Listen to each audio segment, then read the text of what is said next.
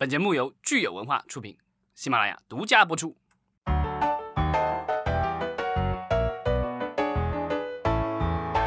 欢迎大家收听新一期的《影视观察》，我是老张。大家好，我是石溪。今天是五月十八日，星期一，一个新的礼拜又开始了。我们今天呢来说一说。电视剧、网剧的复工情况，因为我们之前其实经常在说电影，呃，在受到这次疫情的很大的打击、很大的冲击，呃，我们看到这个电视剧和网剧呢，从我们目前的这个内容的展播上来说，哈，大家可能还没有充分的体会到疫情对这个网络网剧、电视剧内容的影响。对对，因为就是咱们现在看到的这些网剧也好、网大也好，其实都是在。这个可能半年前或者一年前就已经在制作的一些内容，那现在再出来，那我们现在的话，如果要感受到这个所谓疫情影响下的这个制作的话，有可能，呃，可能要到下半年或者是甚至到明年了。嗯，今年呃二三月份当时停工的很多剧，其实四五月份已经也就陆续开机了。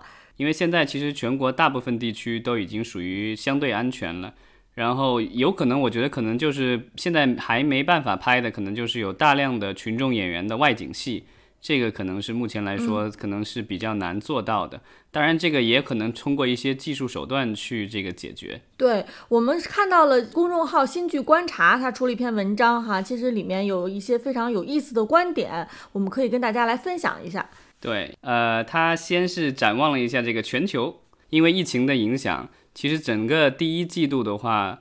几乎全球的影院都处于停滞状态，尤其是到三月份的时候。然后呢，但是呃，我们的视频流媒体网站的话，其实一切都是向好的。然后呃，包括我们之前经常聊的奈飞，然后迪士尼加什么之类的，其实都增加了大量的这个订阅用户。奈飞的话，之前我们聊过，它一下子就增加了这个前三个月，今年的前三个月增加了一千五百七十七万。非常多了，然后迪士尼虽然落后一些，但是也在一个月的时间内，据说是增加了四百五十万，现在已经达到了五千四百五十万。对，虽然比这个奈飞的这个全球呃一亿多、一点八亿的这个总量的话，还是这个三分之一不到吧。迪士尼家毕竟才诞生了才几个月，所以我觉得它现在的成绩已经很厉害了。嗯，所以全球的视频平台其实都是从某种意义上享受到了疫情带来的流量红利，但是我们国内的优爱腾可能和海外的平台有一点不太一样，就是这个流量的红利可能并不一定意味着就是收入的提高。对，因为国内的平台其实咱们之前也一直聊过，最开始的时候都是广告模式为主，就是主要是挣广告费，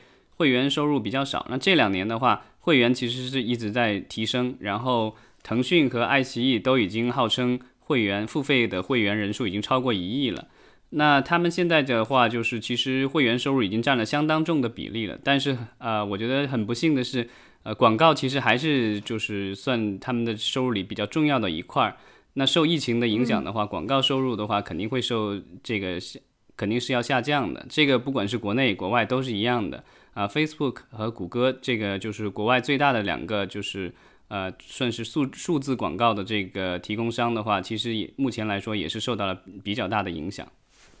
那与此同时呢，我们看到其实国内的视频平台它还有一点不一样，是因为呃，它基本上这个会员用户都是在就是国内市场的这个用户，它不像这个奈飞，它是有个全球市场，所以呢，我们国内的这个视频订阅用户目前已经趋于饱和了。那它不可能，比如说像这个奈飞一样，短时间内又有这个几百万、几千万的增长。如果会员数不涨，然后呢，会员费呢又不敢轻易的这个大大幅度的涨价，那么其实它的这个收入整整体的增长就会面临一个下滑。对，奈飞这两年的这个收入增加，其实主要靠的就是一是它的会员一直在人数在增长，另外的话就是它其实已经在过去两年内涨了好几次价格了，现在最便宜的好像也已经十多块了。我记得好多年以前，其实最便宜的一个一档的这个价格才七块九毛九美元。现在已经都突破了十块了，所以这个就是价格已经涨了比较多了。这个东西就是让我想起了这个当年这个就是著名，我记得好像是在在选选用在我们的语文教材里的一个所谓的增加销售的一个成功案例，就是说怎么去增加这个牙膏的这个销量，对吧？因为大家每天刷牙的次数就那么多，然后你要增加牙膏销量的话，其实就是把那个牙膏那个管儿。那个口出口弄宽一点就好了，对吧？所以这个视频也是类似的，就是说这个，因为现啊，尤其是疫情期间的话，大家就是娱乐活动其实很有限，你不出去，对吧？也去不了电影院，也不能出去吃饭，干嘛的？其实在家看看视频，其实是一种比较廉价，而且就是我觉得性价比比较高的一种娱乐方式。所以呢，即便是你这个稍微价格比之前贵一点点，我觉得一般人还是能够承受的。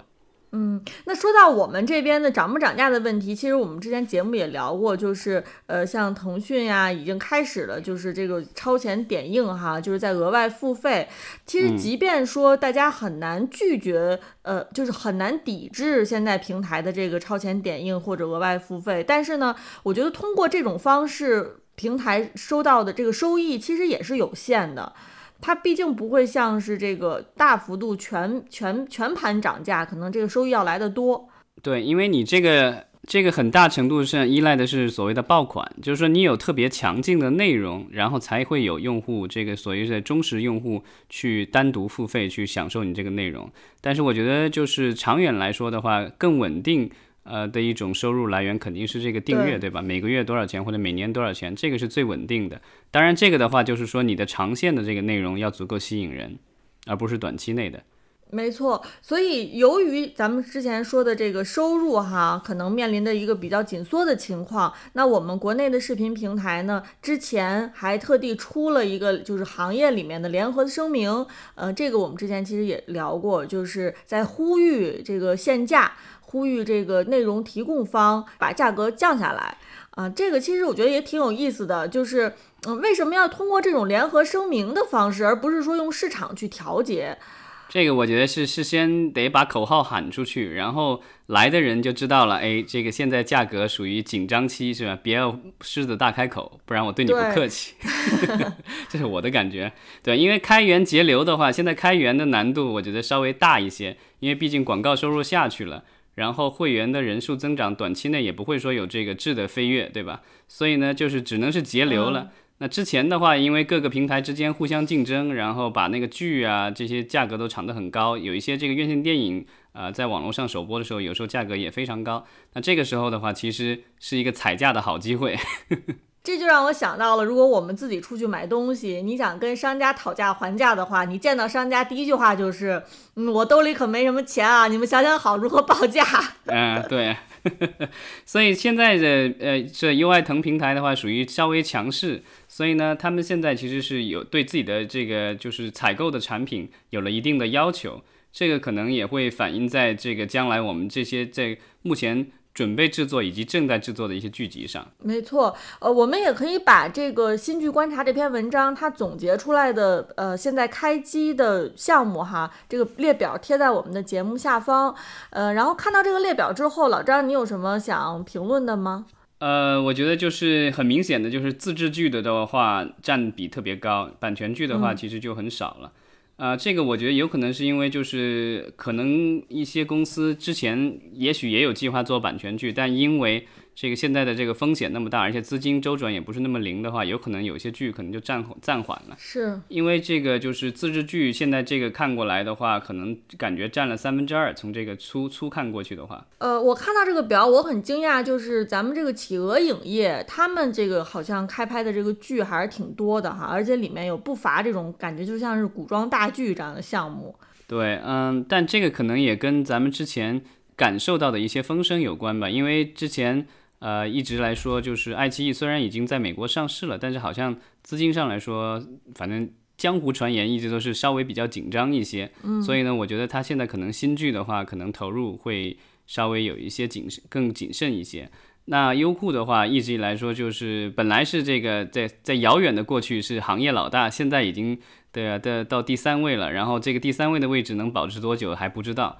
那它的这个就是造新剧的这个能力的话，其实也下降了很多了。嗯，唯一这个资金特别充沛的，可能就是腾讯视频了。因为这个腾讯前几天好像也发布了他们第一季度的这个财报，而且这个虽然在疫情期间啊，但是他们的这个收入增长特别快，尤其是在游戏方面。所以这个腾讯的话，其实目前来说还是有特别充足的资金来支持它在这个影视方面的这个发展。没错，所以看看是不是等到这个第四季度或者明年的时候，会不会由于腾讯视频的内容储备比较好，然后呢，可能他们的会员的订阅数量啊有一个这个爆发式的增长。对，然后这个公众号文章里面总结了这个商业剧和献礼剧两面开花，这个我觉得这个可能是这几年一直以来有的趋势吧，因为这几年就是我们的这各种大庆实在是太多了，对吧？去年是建国，然后今年是这个全国建成小康社会决胜之年，嗯，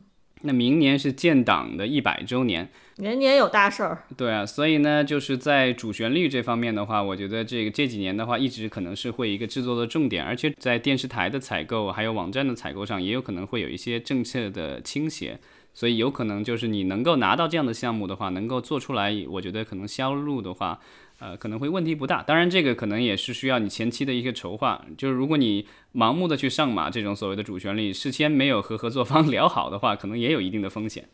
其实就是像我们之前说的这个呃大江大河、正午阳光的剧哈，他们我觉得是在平衡这个主旋律和商业方面做的非常的好的，就是如何是把这个主旋律的剧又能做到让大家都很喜欢，其实是一个特别难的事情。嗯，我觉得目前可能只有一些少少数的头部内容公司才能够把握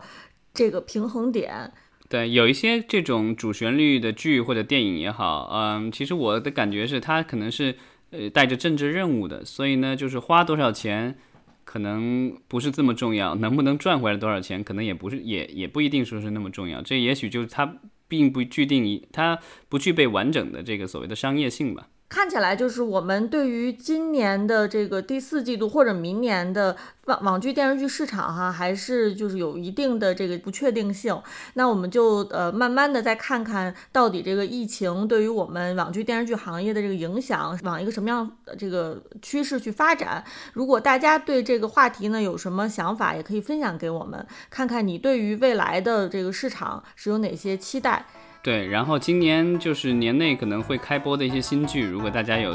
觉得特别值得推荐的话，也欢欢迎这个留言。嗯，没错。好，那我们今天就聊到这儿，明天接着聊。好，谢谢。